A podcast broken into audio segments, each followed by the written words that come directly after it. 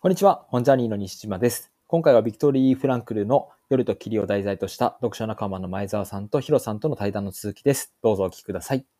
ちょっとポイントを僕が今から簡単に紹介させてもらって、その中で、あ、これ確かに印象残ったっていうところ、もしかよかったら拾ってもらえたらなと思うんですけど、まあ、まず一番出てくるところでいくと、っぱりクリスマスの話っていうのは有名なんじゃないかなと。えっとそうですね。はい、夜と霧の中でですね、えっ、と、まあ一番人が亡くなった時期っていつなのかというと、まあクリスマスの時期だと。まあそれはなぜかというと、まあクリスマスになったら自然的に家に帰れるっていうこう期待感がこうあって、でもその鐘が鳴った瞬間に帰れないなったとが分かった瞬間に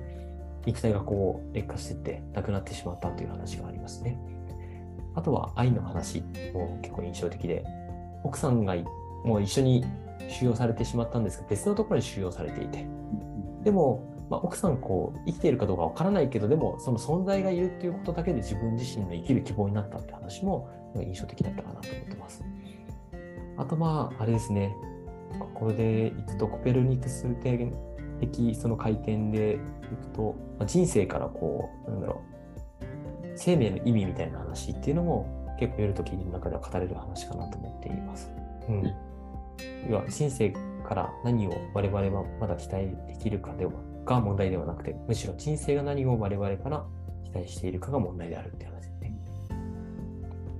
で、まあ最後はまあやっぱ絶望とか悩むとか、まあ、そのあたりの話であったりとか、ユーモア、まあさっきのね、落語じゃないですけど、ユーモアの話とかも、まあ割と僕の中では刺さった話かなというふうに思ってるんですが、がでしょう。なんかこのあたりで何か印象に残ったところのお話、前澤さんからよかったらお聞かせいただいてもよろしいですか？そうですね、まあ、わかりやすい、まず話すそのクリスマスの話は、確かに、あここまで頑張れば、なんとかなるなとかっていう、その希望的観測を持ちがちだったりするし、そのまあ、確かにそのコロナももうね、初めのうちはなんか、オリンピック頃には収まんじゃねえみたいな思ってたけど、全然収まらなかったっていうのがあったりするし、あのなんとなくね、期待しちゃってるけど、そうじゃないっていうのがあった時にどうなのかって問われちゃうなっていう、すごく。あのまあ、ライトの話ですけど、思っちゃうなと思うし、あのなんだろうなまあ、割とあその根拠のない楽観とかっていうのは大事だったりするけど、裏切られた時にこのショックの大きさたるやっていうのは、ね、その話、このクリスマスの話を思うと、どこにその期待を持っていくのかっていうのは、どう設定するのかっていうのもちょっと大事なのかなっていうふうに、うん、思いましたね。割とその誰もが、西洋だったらクリスマスに期待しちゃうのはみんなそうなんだけど、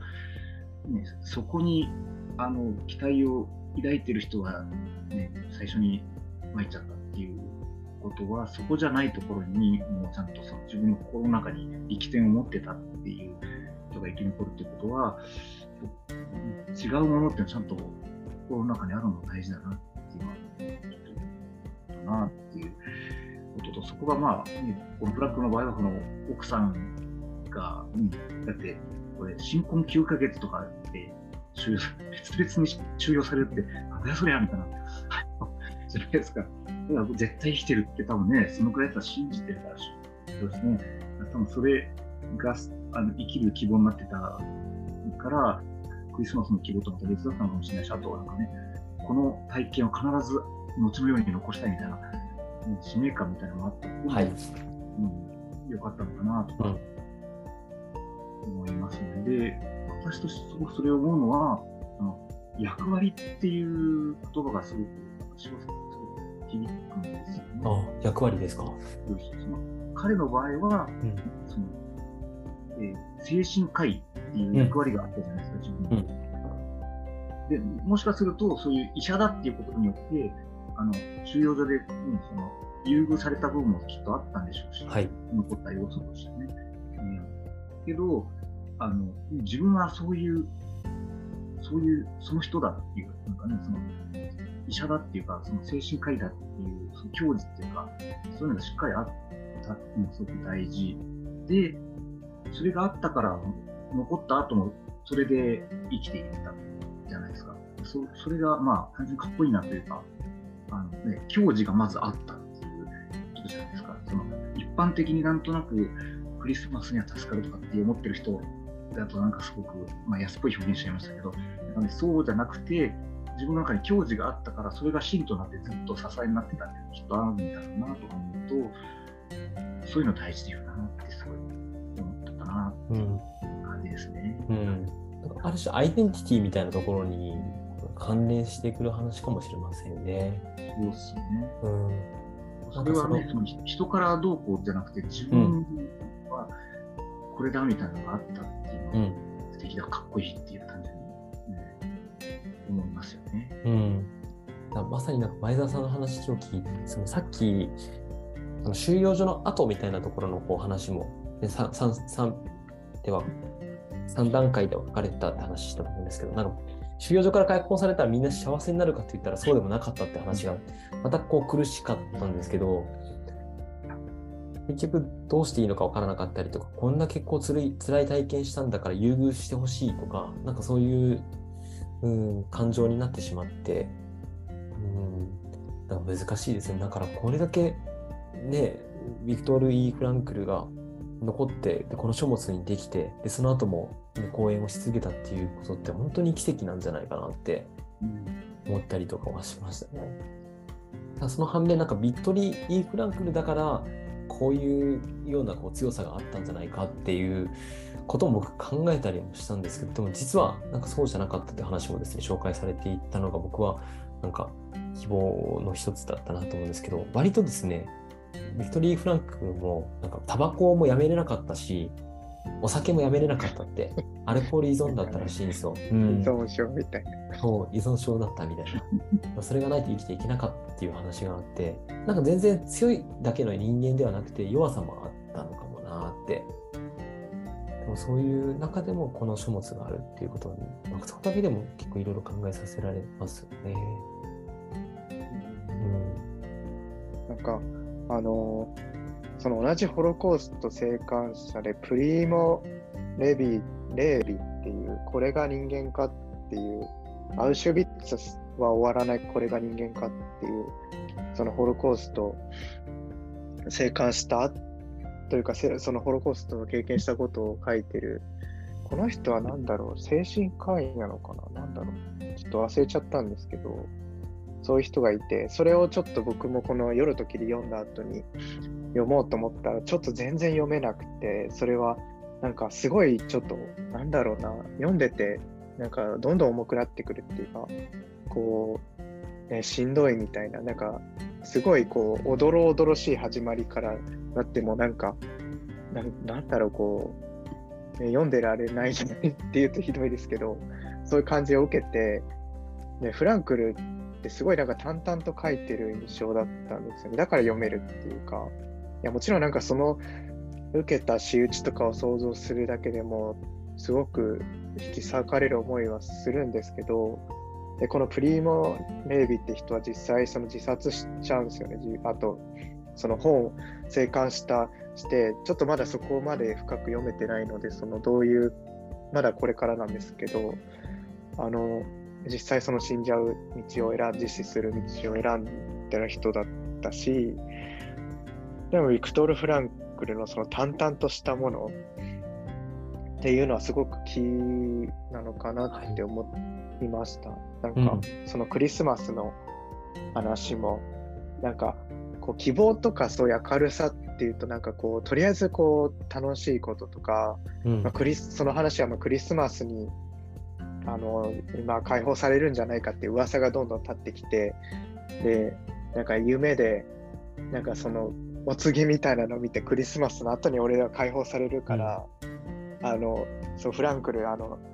そう解放あの何日に解放されるらしいぜって言っててフランクルいやどうだろうって思ってたけど実際その人はそのみるみるその日に向かってこう衰弱してって実際その日に死んじゃうみたいな解放されなくて。なんかそのフランクルのその淡々としたのもなんかこうなんでしょうね。希望とかってこうどっちかというとなんかこうそういう淡々としたものとかこう絶望した先に見えてくるものであってなんかとにかく明るくとかそういうものって簡単にそういう折れやすかったりとかなんかそういうものだと思っててなんかよく明るいとか暗いとか僕たち、僕も言っちゃいますけど、人に対してとかいろんなものに対して明るい、これは明るいとか暗いとか、なんかそういうもんじゃない気がしていて、なんかそういうものの大切さをこの本で知ったような気がします。なんか絶望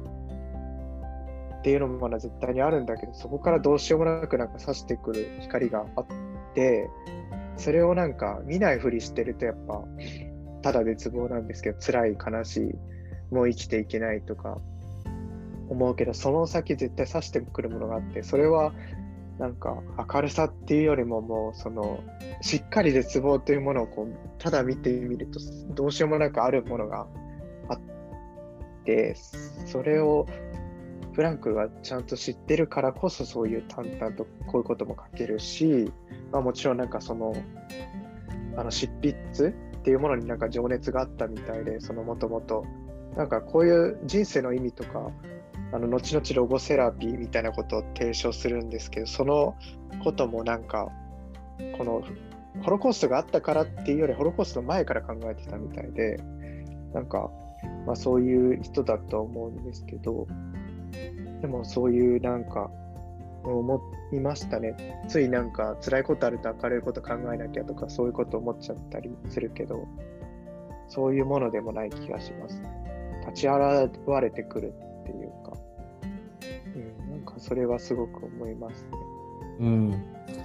まさになんかそのポジティブシンキングとかそういうなんか類のものではないんですよね。きっと。全然違います、ともっと本当その絶望の先にあった上でのその見出し方みたいな、まあ、ある種この人生から何を我々はまだ期待できるかが問題ではなくむしろ人生が何を我々から期待しているかが問題なのであるっていうところのなんかつながってくると思うんですけど、まあ、ある種そういう自分に降りかかるこう物事に対して、まあ、それが問いなのであればそれに対してどう自分自身が選択して行動していくのか、まあ、これが、まあ、ある種人生が何を我々から期待しているかが問題であるっていうところなんじゃないかって僕は今そう解釈してるんですけど、まあ、その中にある種もしかしたら人を裏切ってまでこう生きるっていう選択もある中でもでももっと清きこう生き方があるかもしれないし、うん、同じ出来事が起こってたとしても自分自身で選べるっていうことに対して非常になんかこうフランクルって、うん、意思を持って言っているような気がしますね。人生にこうイエスを言うっていうところの合わせてかそんなことをちょっと、うん、ヒロさんの話聞きながら思いました。うん、ですねでまあちょっとその、あの、なんですかね、こう、まあ大変な思いをしして生き残ったじゃないですか、この人。うん、まあそれで生き残ったっていうので、ちょっとね、その直近の私のあの個人的な話をするとですね、その奥さんのあのお母さんがですね、もう87なんですけど、あの1月にですね、ちょっとその肺の病気になっちゃって、入院してたんですね。でもちょっと危ないかもしれないみたいな感じだったんですよ。で、そこから、あの、まあちょっと、奥さんの実家の長男夫婦と仲良くなくて、あのうちで引き取る形になったんですけど、あの良くなって、ある程度自宅療養できるようになるかで、まあ、まあ、奥さんがそれで面倒見てるんですけど、まあ、単純にその、あのちょっと本当にあのお医者さんにもうちょっと危ないかもしれないって言われて帰ってきたので、なんつうんですかね、そのもう鼻にこう常に酸素吸入器つけてるんですけど、まあ、でもご飯食べたりとかトイレ行ったりとかできるぐらいになってて、いや、なんか、あの、なんかすごい幸せみたいな 感じなんですよね。えーそれは、確かにその、あね、極端ですけど、分かりやすすぎて、あの確かにあの、まあし死んじゃうんだったら生きてりゃ全然いいじゃないですかみたいなさ、いうのが本当に身近にあって、で、実際そのね、私も昨日の夜もあのいましたけど、あの、なんかここで会話してとかね、ちょっと軽口叩いたりとかできてるっていうのが、あれなんかすげえありがてえなみたいな、あの、しみじみ感じだったり、感じちゃったりして、で、そね、だから、なんですかね、あの、やばいことああわかりやすい変な、あの、ゲスな言い方ですけど、やべえことあった後の方が、なんかその、ね、味わい深いというか、まあ、あのいうところは、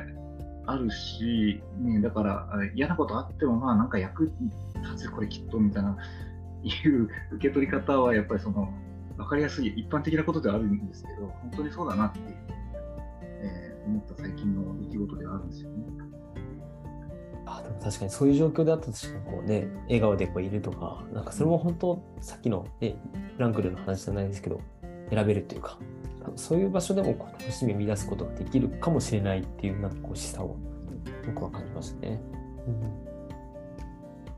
でだから、お母さんも本当にあのポジティブなんですよね。そのあのね元気になれたってことですごいリハビリも頑張ってるんで、すげえなとか思うんですよね。さんどうですか？あそそうですね、なんか、あの、やっぱりこう、でも苦しいとここととか起こると、やっぱり普通に辛いし、その、どんやっぱ経験則を重ね、経験が増えてって、いろいろ対処を学んで生きることの言っても、やっぱその辛さってやっぱ辛いし、だから全然やっぱ楽しいこと多い方がいいし、なんですよね。だから、こう、フランクルのその人生の意味っていうキーワードがあって、なんかこう、よく、よくっていうか、パッと見なんかこの、いや、人生の意味を考えないといけないとか、人生の意味って何だろうとか、こう、いや、悲しいことあっても意味見出さないといけないよねっていう捉え方を絶対に僕はしたくなくて、そういうことじゃない、ことじゃないっていうか、こう、いや、別に受け取りが自由なんですけど、あの、そういうものに愛にしたくないぐらい、こう、感じるものがあって、やっぱ、うん、辛いし、何度経験しても辛いことって辛いので、総量って、この前友達とも話したんですけど、総量、うんいくら、なんそう、大使は知ってるのにいくらややっても、やっぱり辛い毎回みたいな。うん話はあるので、でも、その、でもっていうか、だから、その見ないといけないじゃなくて、うん。それを本当に見てみて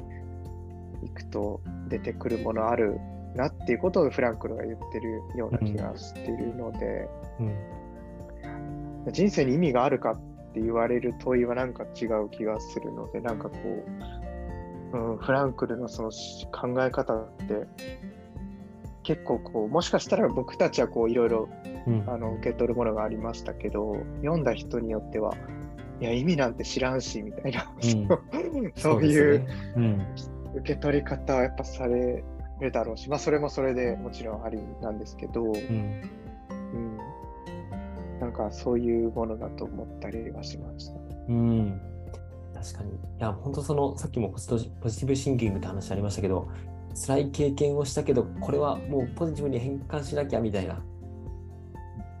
どうしたら変換できるかなって言って、こうね、そこから脱却する苦しまさも確かにあるかもしれないけど、でも、なんかそこにこう浸るっていうか、誰かを大切な人をこう亡くした時とかに、うん、なんか変にこうカラオケ行ったりとかしてこう紛らわすとかではなく もうなんか本当に悲しいっていうその事実をしっかりと不意なカラオケめっちゃ面白かった。油断してそう。なんか悲しいことってなんかなって思ったら、カラオケとかかなって思ったけど。そう。やっぱその瞬間のこう、うん、伴うじゃないですけどね。なんかその瞬間にあるその自分自身の感情とこう出会うことっていうのもなんかその人の、うん、そうそう。僕は最近忘れサロンかなんかのタイムラインで書いたかもしれないですけど悲しみってこうなんだろうこうある種愛しさを一緒に噛みしめてる瞬間なのかなって思ったりとかしていて。悲しいなーって感じる瞬間って愛しかったからこそ、なんかその感情が湧き立つっていうかでなんかそういう、うん、気持ちがなんか否定してしまうようなものではなくなんかその瞬間に自分自身がそう感じていることに対して率直にこう向き合っていくみたいな打ち消すんじゃなくてですねなんかそういう感情とのやり取りを僕はしていきたいしやっぱりうん、この本を読んでからもなんか一番思ってるのはやっぱり感情なんかある豊かなこう人生でありたいなって思うようになったんですよね。うんまあ、怒ったりもするし、まあ、喜びの感情はやっぱり得たいですけどでもなんかそれだけじゃなくて、うん、人ともしかしたらね喧嘩することもあるかもしれないですけどでもなんかそこもちゃんと、うん、自分自身が我慢して避けるとかではなく時にはやっぱりこう伝えたいことを相手に思うしっかり配慮はしながらではあるんですけど伝えていくみたいなこととかもなんか人生においてある種選ぶ必要がある時もあるのかなって思ったりとかはしますよね。うん、悲しみのその話はすごく、うんなんか、えっと、若松英介さんがよく悲しみの話をしてるんですよね。その時になんかそういう、そういうことって言うとざっくりしすぎですけど、あの悲しみは喜びと必ずあるみたいな話をしてて、それはなんか二面性とか、なんだろう、ということじゃなくて、本当にそういう瞬間が多分悲し、西井さんがもうおそらくわかると思うんですけど、そういうものになると、どこかでそういう部分、そうとしか言えない部分も絶対共存している気がしてて、それはさっきの無理にポジティブ変換じゃなくて、どうしようもなくあるみたいな。それはなんか、やっぱそういうものを知ってくことはなんかすごく尊いですし、なんか美意識でもある気がするし、うん、なんか取っておきたいっていう気持ちにはなる気がします。だからその話聞いてちょっと、うわぁ、いいなぁみたいな。そういう話をこう男3人でできるっていうのが確かに素晴らしい 普段は本当そんな話にまで至らないですけどね。でも、うん。悲しみについても、うんなんか一つ、この夜と霧からは出てきますよね。